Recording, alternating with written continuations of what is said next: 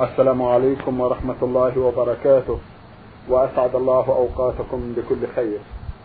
هذه حلقة جديدة مع رسائلكم في برنامج نور على الدرب.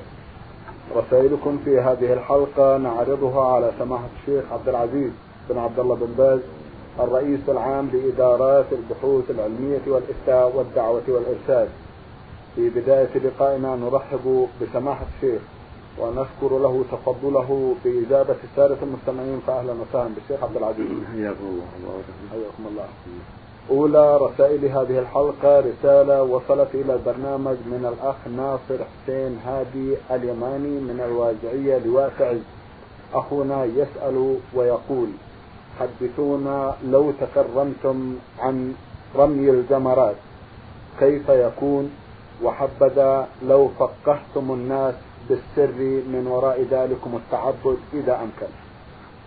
بسم الله الرحمن الرحيم. الحمد لله وصلى الله وسلم على رسول الله وعلى آله وأصحابه ومن اهتدى بهداه. أما بعد فإن الله جل وعلا وله الحكمة البالغة والحجة الدامغة شرع للمسلمين رمي الجمار في الحج. تأسم بنبيهم عليه الصلاة والسلام لأنه لما حج حجة الوداع رمى الجمار يوم العيد بسبع حصيات ورمى جمرة العقبة فقط. الجمرة التي تلي مكة بسبع حصيات يكبر مع كل حصاة.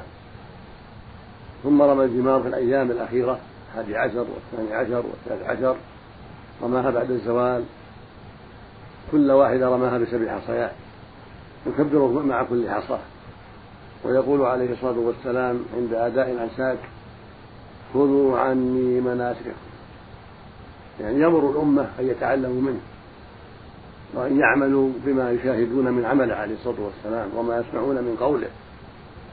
هذا هو الدليل على رمي الجمار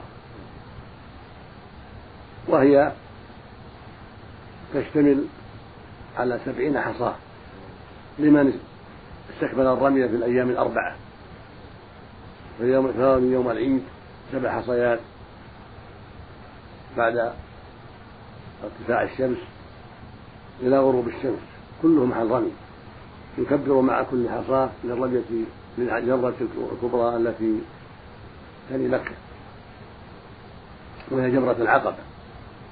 وإن رماها في الليل بعد نصف الليل أجزأ ذلك.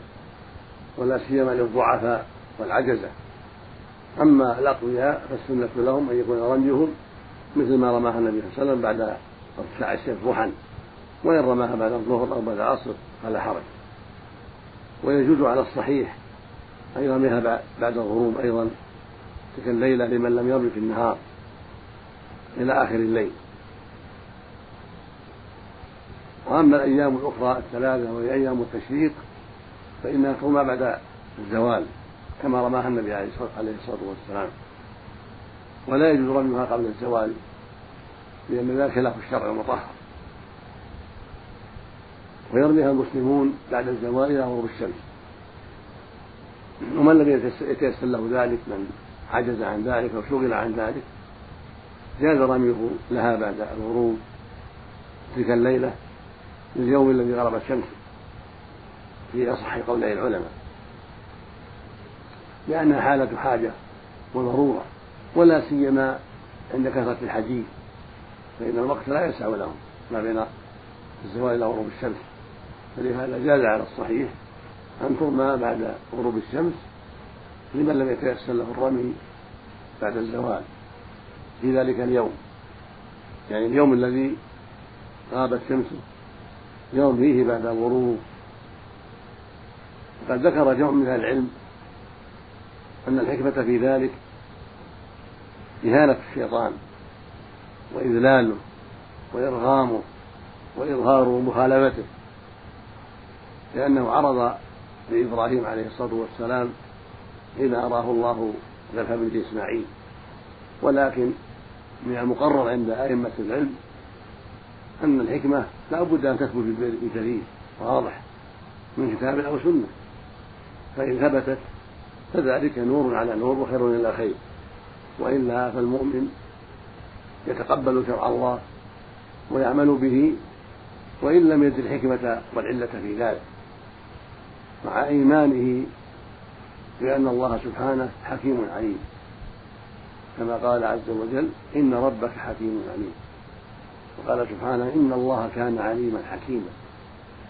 هو عليم بما يشرعه لعباده عليم بما يقدره لهم عليم بكل حادثة في المستقبل كما أنه عليم بكل ما يقع بكل ما وقع في الماضي. وله الحكمة البالغة في كل شيء سبحانه وتعالى فإنه له كمال العلم وكمال الحكمة والقدرة فلا يفعل شيئا عبثا أبدا فلا يشرع شيئا عبثا ولا يفعل شيئا عبثا سبحانه وتعالى. بل كل ذلك لحكمة بالغة وعلة عظيمة وغاية محمودة وإن لم يعلمها البشر. هذا هو الواجب على كل مؤمن أن يعتقد ذلك. فإن الله سبحانه هو الحكيم العليم فيما يقضيه ويقدره وفيما يشرعه لعباده سبحانه وتعالى. ومن ذلك مساك الرمي رمي الدماغ نعم. جزاكم الله خيرا. سؤاله الثاني يقول توجد عقيدة في بعض الناس إذا توفي منهم أحد الأسرة يذبحون ذبيحة بعد شهر ويقصدون بذلك قطع الشهر.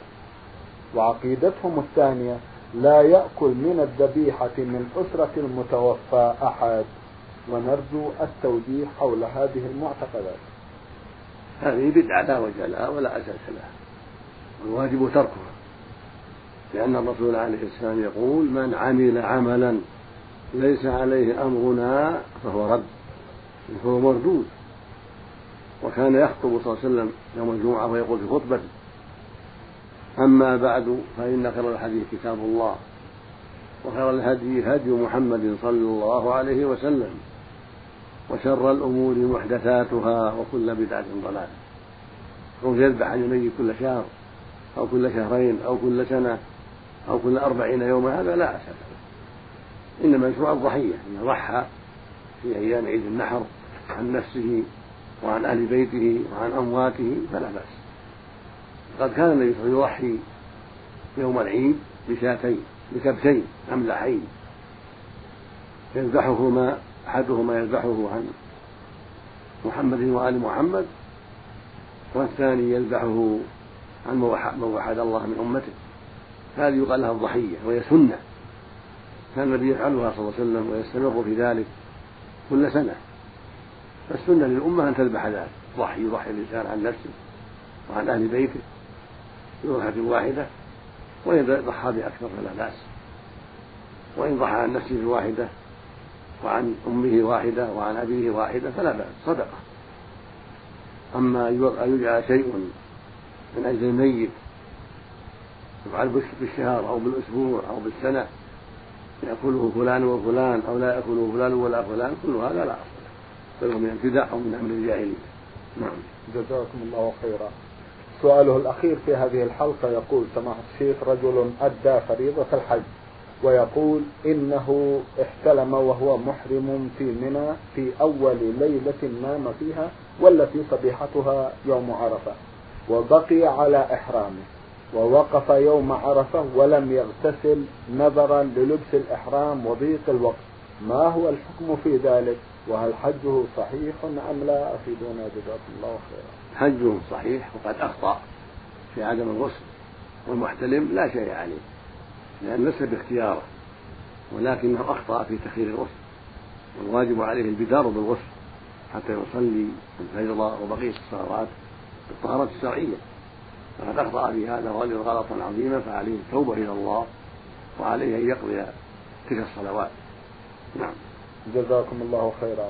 أخت لنا من العراق محافظة البصرة البصرة تقول المؤمنة ميم عين دال. أختنا رسالتها مطولة بعض الشيء ملخصها السؤال عن الرياضة بالنسبة للفتيات الرياضة تختلف كلمة مجملة. نعم. الرياضة بين البنات بأشياء لا تخالف الشرع المطهر بمشي كثير في محل خاص بهن. لا يخالطهن فيه الرجال ولا يطلع عليه الرجال أو بسباحة عندهن في بيتهن أو في مدرستهن خاصة. لا يراها الرجال ولا يتصل بها الرجال لا يضر ذلك. أما رياضة يحصل بها الاختلاط بين الرجال والنساء أو يراها الرجال أو تسبب شرا على المسلمين فلا تجوز. لا بد من التفصيل. الرياضة التي تخص النساء ولا يكون فيها محذور شرعا وليس فيها اختلاط بالرجال بل في محل مستور ومحل بعيد عن الخوطة فلا بأس بها سواء كانت في المشي أو في السباحة ونحوها نعم إحدى الأخوات المستمعات تقول السائلة وهكذا بالمشاقة بينهن. نعم. نعم. أختنا من الرياض السائلة أم محمد بعثت برسالة تقول إننا من سكان مدينة الرياض وقد اعتدنا في كل عام الذهاب في رمضان للعمرة. وقد حدث لنا أننا في ثلاث سنوات كنا إذا ذهبنا للعمرة إلى مكة نصل إلى جدة ولا نذهب إلى مكة بل ننام في جدة. وفي اليوم الثاني نذهب مكة أي نعتمر من جدة. فما حكم عمرتنا في في السنوات الثلاث؟ لأننا لم نذهب كما قلت إلى مكة بل ذهبنا إلى جدة. وجهونا جزاكم الله خيرا. وإذا كان علينا أيوة تقول إننا من سكان مدينة الرياض. وقد اعتدنا في كل عام الذهاب في رمضان للعمرة. وقد حدث لنا أننا في ثلاث سنوات كنا إذا ذهبنا للعمرة إلى مكة نصل إلى جدة. ولا نذهب رأسا إلى مكة بل ننام في جدة. وفي اليوم الثاني نذهب مكة أي نعتمر من جدة. فما حكم عمرتنا في تلك السنوات الثلاث؟ لأننا لم نذهب إلى مكة بل نبات في جدة ونعتمر منها. والسؤال الثاني إذا كان علينا شيء وجهونا جزاكم الله خيرا. إذا كان إحرامكن من عمرة من جدة وأنتم جئتم من الرياض وأنتن جئتن من الرياض للعمرة فعليكن دم كل واحدة عليها دم في جميع العمر الثلاث في بحر مكة للفقراء والمساكين. لأن الواجب عليكن الإحرام من الميقات ميقات الطائف وادي قرن. وليس لكن أن تجاوزوا أن تجاوزن ذلك. إلى جدة من غير إحرام. يجب الإحرام من الميقات. وإذا قصدتن جدة وبتن فيها فلا بأس. وأنتن محرمات. إذا بتن في جدة ثم ذهبتن إلى مكة فلا بأس. أما تجاوز الميقات والاعتمار من جدة الإحرام من جدة هذا هذا لا يجوز. والذي فعل ذلك عليه الفدية عليه ذبيحة تذبح في مكة للفقراء جبرا للعمرة لأن عمرته صارت ناقصة. بإحرامه من جدة صارت ناقصة. لكن لو عود لو رجع إلى الميقات وأحرم من الميقات ولم يحرم من جدة أجزأه ذلك.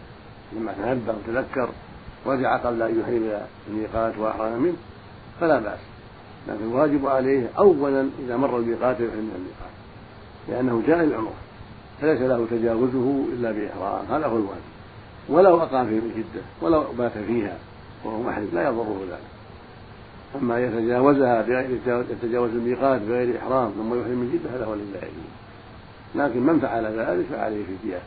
وهي ذبيحة تذبح مكة للفقراء جبرا للعمرة جزاكم الله خيرا. هل آه، من الممكن سماحة الشيخ السؤال عن أولئك الذين يجوز لهم الإحرام من جدة ليعرف آه، من هو ضدهم؟ يجوز لأهلها أيوة. أن يحرموا منها الساكنين فيها والمقيمين فيها للعمل إذا أرادوا العمرة يحرموا من جدة لا بأس. كما يحرم الذي في بحرة من بحرة والذي في أم السلم من أم السلم نعم. والذي في الزيمة من الزيمة لقول النبي صلى الله عليه وسلم لما وقت مواقيت قال هن لهن ولمن أتى عليهن من غير من غير أهلهن ممن أراد الحج ومن كان دون ذلك فمهله من أهله. حتى قال حتى أهل مكة من مكة. وفي اللفظ قال ومن كان دون ذلك فمهله من حيث أنشأ من حيث أنشأ الإحرام. فهؤلاء الذين في جدة مستوطنين أو فيها وهم غير مستوطنين بل المقيمون للعمل إذا أرادوا الحج والعمرة أحرموا من مكانهم وهكذا لو أن الإنسان جاء من الرياض أو من جدة أو من غيرهما من أو من المدينة أو من غيرهما لجدة لا لقصد العمرة ولا لقصد الحج. بل جاء من الرياض أو من المدينة أو من الشام أو من مصر أو غير ذلك إلى جدة لقصد لحاجة خاصة للعمل أو لزيارة قريب أو لعمل تجاري أو ما أشبه ذلك. ثم بدا له يحج. بدا له يحج بدا له يعتمر. حين وصل حين وصل إلى جدة. فهذا يحرم من جدة كالمقيم به لأنه حين مر المواقيت لم ينوي العمرة ولا الحج. وإنما أنشأ ذلك من نفس جدة. هذا الذي أنشأ العمرة أنشأ الحج أو العمرة من جدة يحرم من جدة. كالمقيمين بها نعم. جزاكم الله خيرا. إذا والحالة هذه جدة ليست بميقات سمحت لا ليست ميقاتا للناس. لكنها ميقات لأهلها والمقيمين فيها نعم. بارك الله فيكم. من السودان رسالة وصلت من أحد الإخوة المستمعين يقول صاد ميم طاء أخونا يسأل ويقول يقال إن هناك أعمالا تفسح في العمر مثل الصدقة الخفية وصلة الرحم ما صحة هذا القول؟ نعم. جاء في الأحاديث عن النبي صلى الله عليه وسلم ما يدل على أن البر من أسباب الفسح في الأجل. يقول عليه الصلاة والسلام لا يرد القدر إلا الدعاء ولا يزيد في العمر إلا البر من بر الوالدين. ويقول صلى الله عليه وسلم من أحب أن يبسط له في رزقه وأن ينسى له في أجله فليصل رحمه. فبر الوالدين وصلة الرحم من أسباب البركة في العمر. ومن أسباب الفسح في الأجل. وليس معنى هذا أن القدر المحتوم يتغير. لا ما قدره الله سابقا هو على ما قدره لا يتغير. لكنه سبحانه يعلق أشياء بأشياء. فهذا يبر والديه. ففسح الله له الأجل بسبب والديه بره لوالديه وقد سبق هذا في القدر السابق أنه يبر والديه وأن يقع له كذا وكذا وأن يؤخر إلى كذا وكذا. وهذا يصل أرحامه فيؤجل يؤخر أجله وهذا يتصدق كثيرا ونحو ذلك. الحاصل أن هذا يتعلق بالأقدار المعلقة على أسبابها. فالأقدار المعلقة على أسبابها متى وجدت أسبابها تحقق ما علق بها. وهذا كله من قدر الله سبحانه وتعالى. كله قدر. لكن القدر قدران. قدر محكوم لا حيلة فيه. كالموت والهرم ونحو ذلك. وقدر معلق على أسباب. فالمعلق على أسباب يوجد بأسباب التي علق بها. فيوجد الفسح في الأجل بسبب البر والصلة لأن علق على ذلك إلى الأجل الذي قدره الله سبحانه وتعالى وسبق في علمه عز وجل وهكذا ما سوى ذلك. كالذي علق قدره بأنه علق أجله بأنه يقتل بأنه يموت بكذا وكذا. نعم. بارك الله فيكم. من الجمهورية الجزائرية رسالة وصلت إلى البرنامج من الأخوين حماد أو حماد وخديجة. يسألون في السؤال الأول ويقولون عندي سلسلة ولعل السائلة هي البنت عندي سلسلة من ذهب ومكتوب عليها اسم الله. هل يجوز لي أن أستعملها أم أن ذلك حرام؟ هذه السلسلة من الذهب التي فيها اسم الله وفيها آية من القرآن ينبغي تركها لأنه قد يدخل بها الخلاء تركها أولى. قد توضع في محل يمتحن فأولى بك أن تغيري هذا هذه السلسلة بأن يزال منها ما فيها من أسماء الله حتى لا تمتحن لأن أسماء الله عظيمة والسلسلة قد توضع في بعض المتاع قد تلقى في الغرفة قد تلقى في الصندوق فلا يبالى بها. قد تلمس بشيء لا يناسب. فالحاصل أن تركها أولى وأحوط تعظيما لأسماء الله عز وجل. تحك أو تسبك شركا جديدا ليس فيها ذكر الله سبحانه وتعالى. هذا هو الأولى والأحوط. احتياطا لأسماء الله وحماية لها من الامتهان. وهكذا احتياج يذكر فيها أسماء الله أو آيات لا يجوز لبسها لأنها وسيلة إلى أن تمتهن أو يصيبها النجاسة من حيض أو غيره أو توقى فيطر عليها الناس أو يجلس عليها الناس. فلهذا حرم لبسها وحرم جعلها وسائد أو بسط لأن هذا يفضي إلى امتهانها بالقعود عليها والجلوس والوطي عليها ونحو ذلك. نعم. عندي جدتي تعيش مع خالي وعائلته ويكرهونها وخالي لا يشتري لها لباس ولا يتركها عندي جدتي تعيش مع خالي وعائلته ويكرهونها وخالي لا يشتري لها لا يشتري لها لباس ولا يتركها تذهب إلى بناتها إلا مرة في كل خمسة أشهر وكل بناتها وأزواجهن يتمنون لها أن تحج إلى بيت الله الحرام وهو لا يبالي. هل يجوز له كل هذا؟ أفيدونا. جزاكم الله خيرا. الواجب على أخيها وهو خالك ألا يمنعها من بناتها وألا يمنعها من الحج. هذا لا يجوز له. يجب عليه أن يساعد في الخير وأن يعين على الخير. كما قال النبي عليه الصلاة والسلام في الحديث الصحيح من كان في حاجة أخيه كان الله في حاجته. وقال عليه الصلاة والسلام والله في عون العبد ما كان العبد في عون أخيه. فإذا كان بنات كانت بناتها وأزواج بناتها لا شر فيهم ولا يخشى عليها منهم فلا يجوز له منعها. أما إن كان منعها لأمر شرعي لأن بناتها لا خير فيهن يضرونها وهكذا أزواجهن يضرونها بضلالهم أو فجورهم وإظهار معاصيهم أو أتاهم لها بشيء هذا له شأن آخر. وإذا كان بناتها يريدون يريدن زيارتها فليتصلن بخالهن ويبحثن معه الموضوع حتى يعرفن الأسباب التي من أجلها منع. المقصود أنه ليس له منعها إلا بسبب شرعي نعم. أمي أنجبت بنتا ووضعت لها اسما في دفتر ونحن نناديها باسم آخر في البيت وسمعنا أن هذا حرام. هل ما قيل لنا صحيح؟ الذي ينبغي أن تدعى باسمها الذي سميت به ولا تدعى بغيره. فينبغي المؤمن أن يتقيد بالأشياء التي وضعت حتى لا يلتبس أمرها فتدعى بأسماء باسمها المعروف كما تدعى باسم أبيها المعروف عذور لآبائه. ولا تجعل الاسم آخر تشتبه به ولا تعرف به لأن الأسماء وضعت للتعريف وضبط الأمور والبيع والشراء وسائر الحقوق كلها تربط بالأسماء.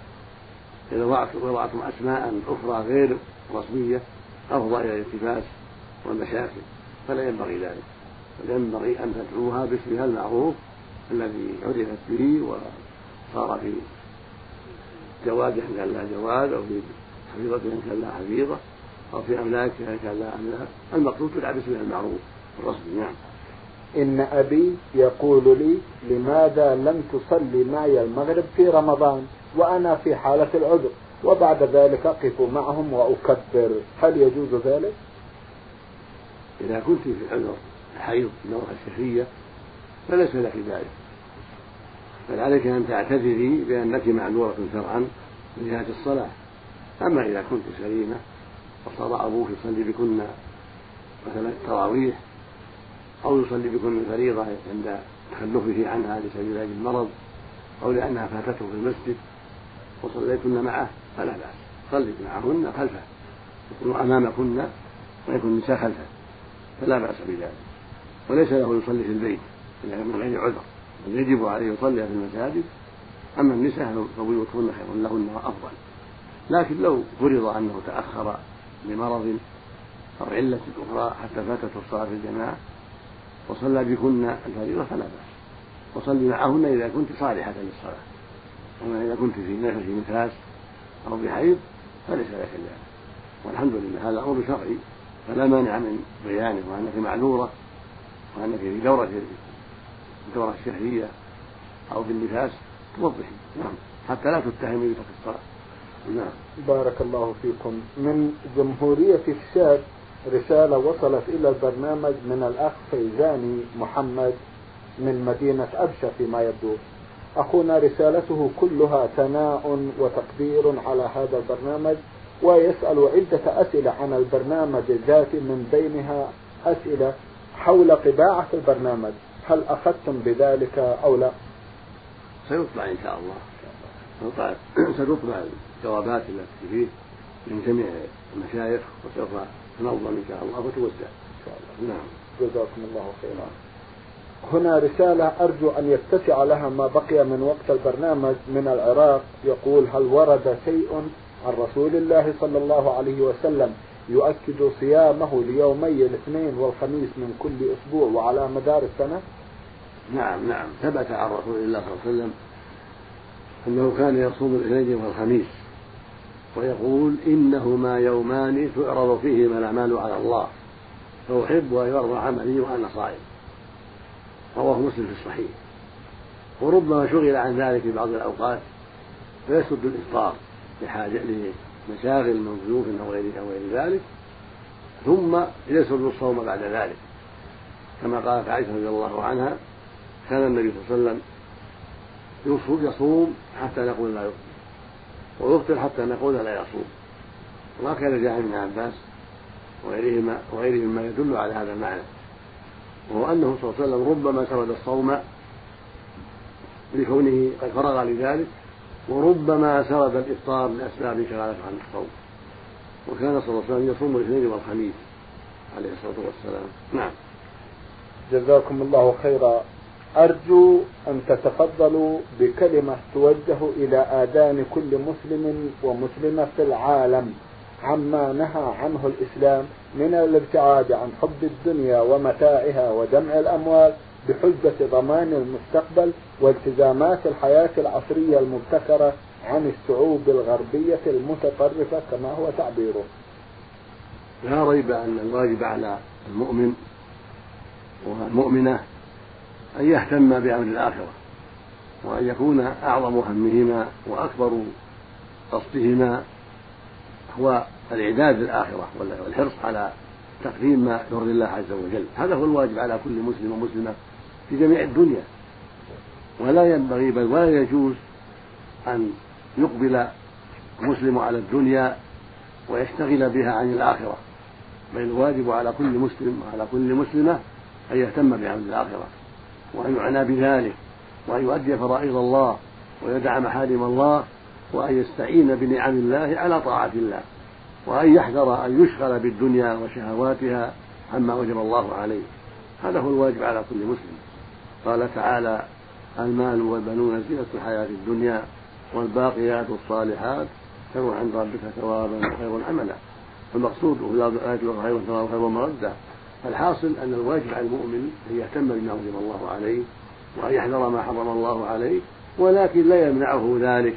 عن كسب الرزق الحلال وطلب الرزق الحلال بالتجارة أو بالزراعة أو بالصناعة التي لا تشغله عن أداء ما وجب الله ولا توقعه فيما حرم الله. رزق الله جميع التوفيق والهداية. اللهم آمين. سماحة الشيخ في ختام هذا اللقاء اتوجه لكم بالشكر الجزيل بعد شكر الله سبحانه وتعالى على تفضلكم بإجابة السادة المستمعين. وآمل أن يتجدد اللقاء وأنتم دائما على خير.